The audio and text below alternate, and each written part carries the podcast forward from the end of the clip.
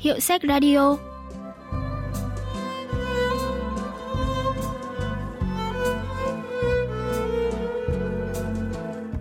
Tâm xin chào quý vị và các bạn. Mời quý vị và các bạn lắng nghe Hiệu sách Radio, chương trình giới thiệu những tác phẩm văn học đặc sắc và tiêu biểu nhất ở Hàn Quốc qua góc nhìn của các nhà phê bình văn học.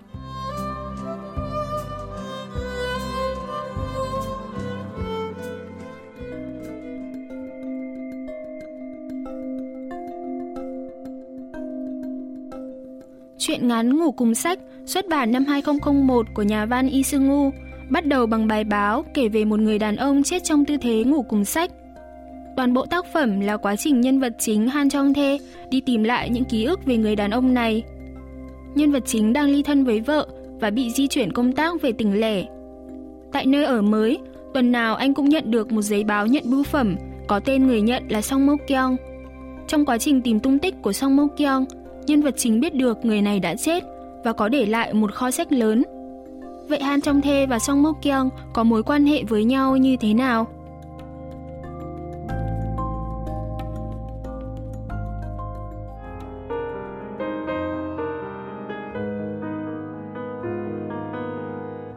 Anh ấy chết rồi. Câu nói ngắn và đanh khiến tôi có cảm giác như đó là một lời tuyên cáo. Anh ấy sống một mình, lái xe đưa đón học sinh cho một trung tâm mỹ thuật gần đây. Thế rồi bỗng mấy ngày liền không thấy anh ấy xuất hiện, mà báo, sữa và giấy báo nhận bưu phẩm chất đầy trước cửa nhà. Nhấn chuông cũng không thấy động tĩnh gì. Tôi lo quá nên tới hỏi phía trung tâm, thì họ nói cũng không biết. Đã thế họ còn bực lây sang tôi, chuyện anh ấy tự nghỉ việc mà không báo trước, cũng chẳng thèm nhận điện thoại. Thế là tôi chột dạ, dự cảm có điềm chẳng lành, vội báo cho phòng bảo vệ phá cửa vào bên trong nhà, thì thấy anh ấy đã... đã chết rồi. Cô hàng xóm gật đầu. Anh ấy có kể mình bị yếu tim, thường ngày phải uống thuốc và cần người trông nom bên cạnh. Lúc phát hiện cũng thấy trên sàn nhà lăn long lóc mấy lọ thuốc. Em anh ấy nhận được tin báo cũng vội đến, nhưng trông khác một trời một vực so với anh trai. Nhìn có vẻ bánh bao, lắm tiền. Người em trai hất hết đồ của anh lên xe tải và nói sẽ mang đi đốt. Tôi hỏi là đốt cả số sách đó ư? Thì được trả lời rằng cái đó phải đốt đầu tiên. Nhưng sách là thứ mà anh Song Mok-gyeong nâng niu nhất trên đời. Làm sao có thể đối xử với sách như vậy được? Tôi thấy khó chịu khi người em trai coi thường anh, nên tôi hỏi, đằng nào cũng vứt thì cho tôi có được không? Tôi thì không đọc sách nhiều, nhưng thà cứ để tôi bảo quản còn hơn là đem đi đốt. Người em tỏ vẻ không quan tâm, nói tôi muốn làm gì với số sách đó cũng được. Chuyện là thế đấy. Hóa ra là như vậy. Nhân vật chính nhờ cô hàng xóm nhận hộ bưu phẩm của Song Mok-gyeong như trước đây. Vài ngày sau thì... Trở về nhà sau khi tan ca, Han Jeong-tae được cô hàng xóm đưa cho một bọc bưu phẩm to để tên là Song Mok-gyeong, người gửi là công đoàn giao phát sách. Trong bọc bưu phẩm có ba cuốn sách là Sim Hae Kyeong, Trăm vườn bốn mùa và tuyển tập tranh của họa sĩ Ae Kru người Libya. Khi Han Jeong-tae mở tuyển tập tranh này thì thấy một tấm thiệp kẹp ở trang đầu tiên rơi ra.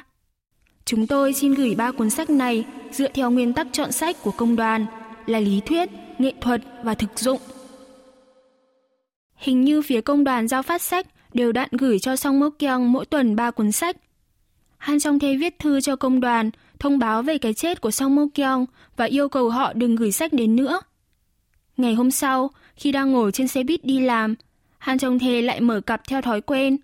Anh lần lượt đọc ba cuốn sách nhận hôm qua.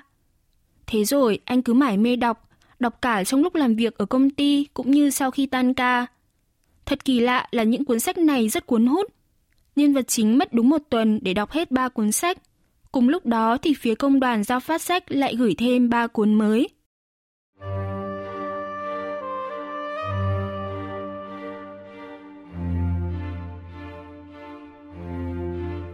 Tôi lại đọc sách, coi đó như là lẽ đương nhiên.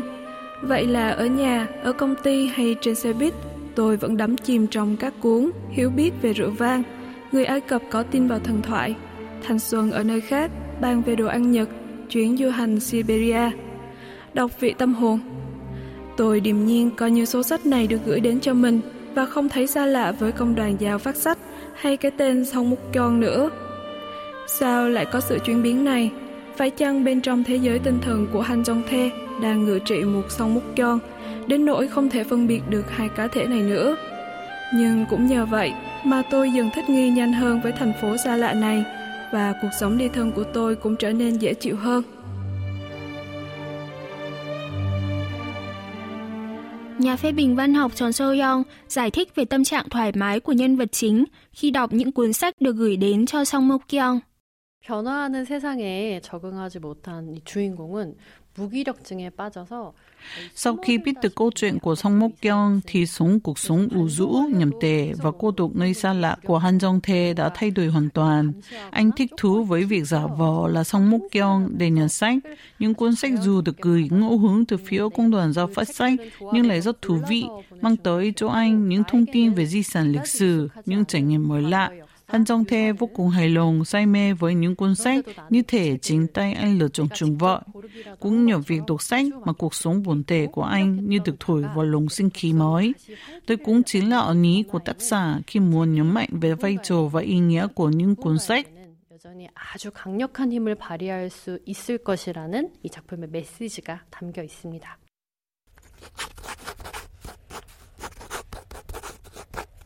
Tôi viết thư cho công đoàn giao phát sách, nhờ họ chọn ngẫu nhiên ba cuốn sách và cũng hỏi luôn về cách đóng tiền sách đã mấy tháng nay chưa trả.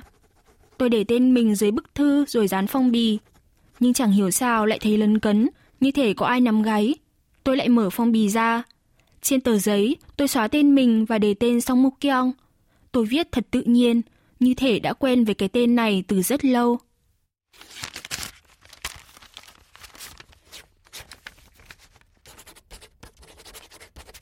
Nhân vật chính lại nhận được bưu phẩm với ba cuốn sách mới và tờ thông báo tiền sách đã được thanh toán. Anh không hẳn là thích ba cuốn sách này nhưng cũng không lấy làm khó chịu, thậm chí còn có cảm giác như chính mình đã đặt mua chúng.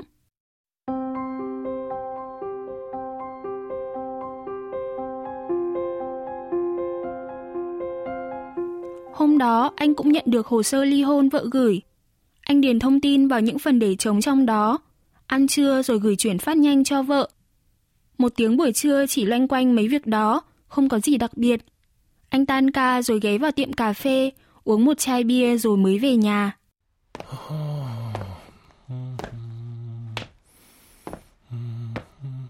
Nhân vật chính vừa lẩm nhẩm hát một mình, vừa đi lên cầu thang của chung cư. Khi về đến trước cửa nhà,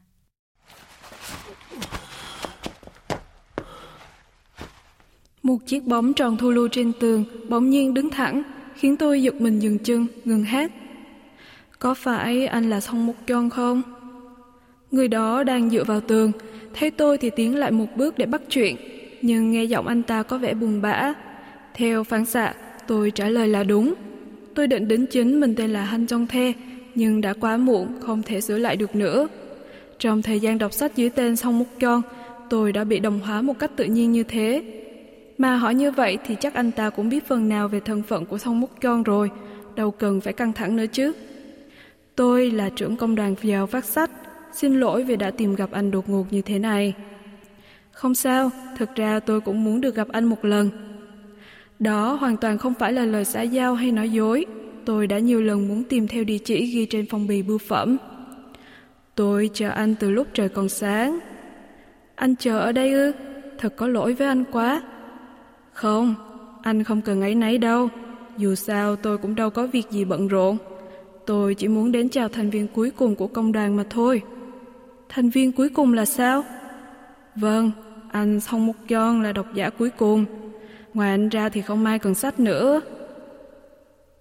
Trưởng công đoàn giao phát sách bỗng mất trọng tâm, loạng choạng chúi về phía trước như người say rượu.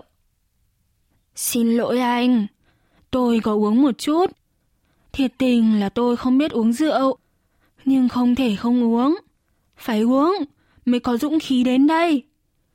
Vì, vì thực ra là tôi đau lòng lắm.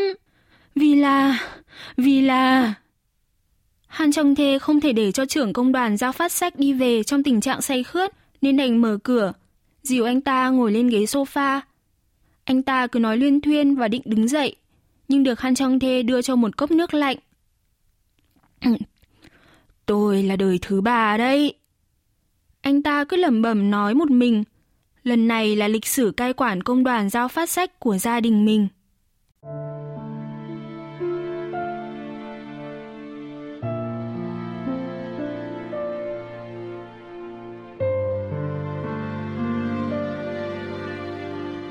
Ông và cha tôi đều làm cùng một việc.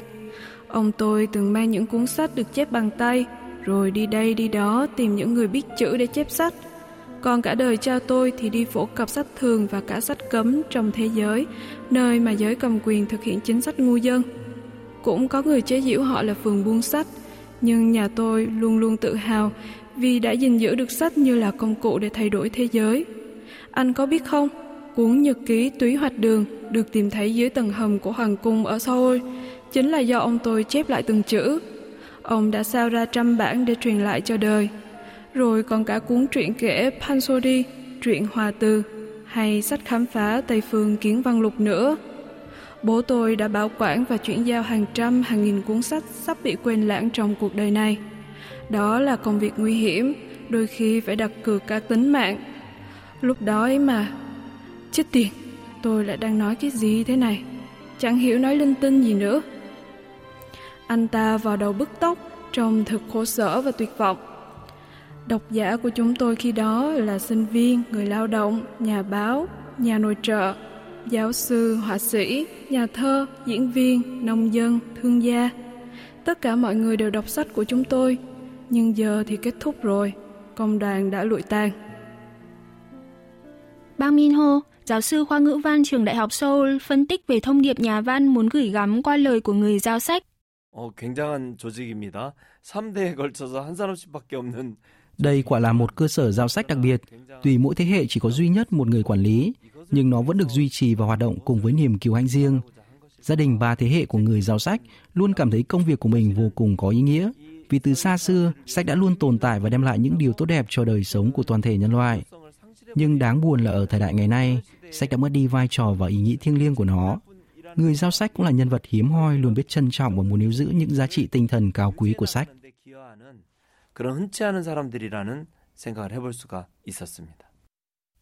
Trưởng công đoàn giao phát sách gọi Han Jeong-tae là Song Mok-gyeong và tiếp tục kể chuyện.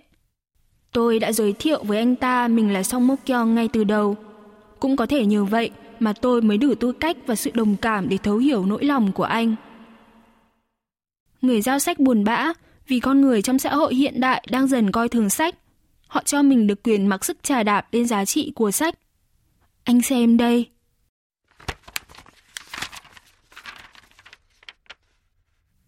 Kim Kat-in, bốn mươi mốt tuổi, video mật của cô ca. Chue Hê-suk, ba mươi sáu tuổi, loại buồn bã, không buồn ngủ. Yun Dong-sik, hai mươi tám tuổi, loại nóng bỏng. Anh có biết đó là gì không? Là những yêu cầu đặt sách của khách hàng đấy.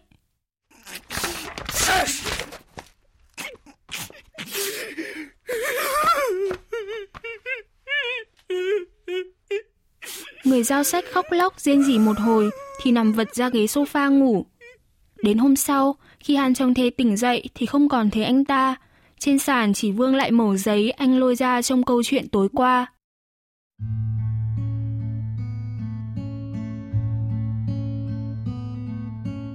Người cảnh sát điều tra sau khi nghe câu chuyện của Han Jeong-tae thì nói lên ý kiến cá nhân mình. Việc người đó chọn độc giả cuối cùng là Han Jeong-tae, thực ra là Song Mok-gyeong, để làm chứng cho những lời cuối trong đời, có lẽ là điểm mấu chốt chân thực của vụ án này. Sau khi làm chứng xong, Han Jeong-tae bày tỏ với người cảnh sát là anh muốn được giữ lại những cuốn sách, di vật cuối cùng của người giao sách. Viên cảnh sát ngẫm nghĩ một hồi rồi đồng ý. Anh cũng cho rằng đó chính là tâm nguyện của người đã khuất.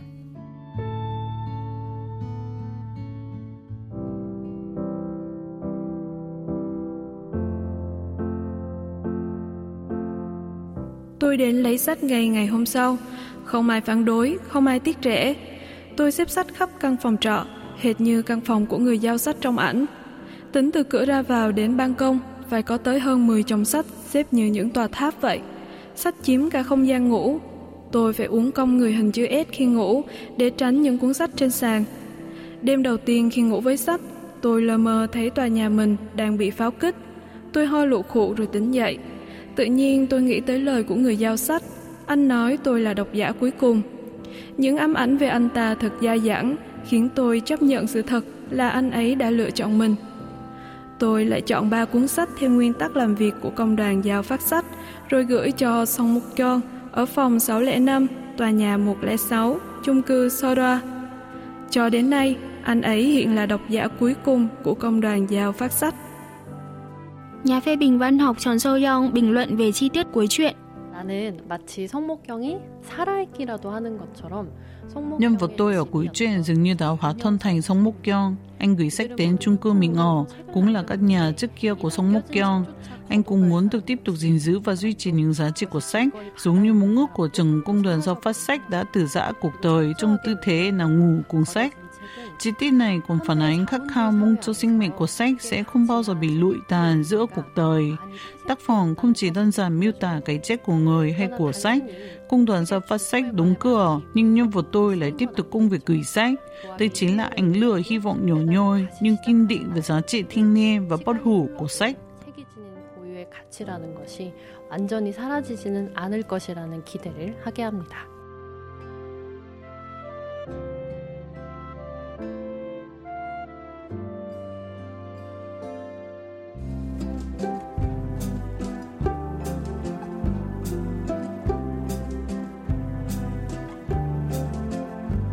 Các bạn vừa tìm hiểu chuyện Ngủ cùng sách phần hai của nhà văn I Singu.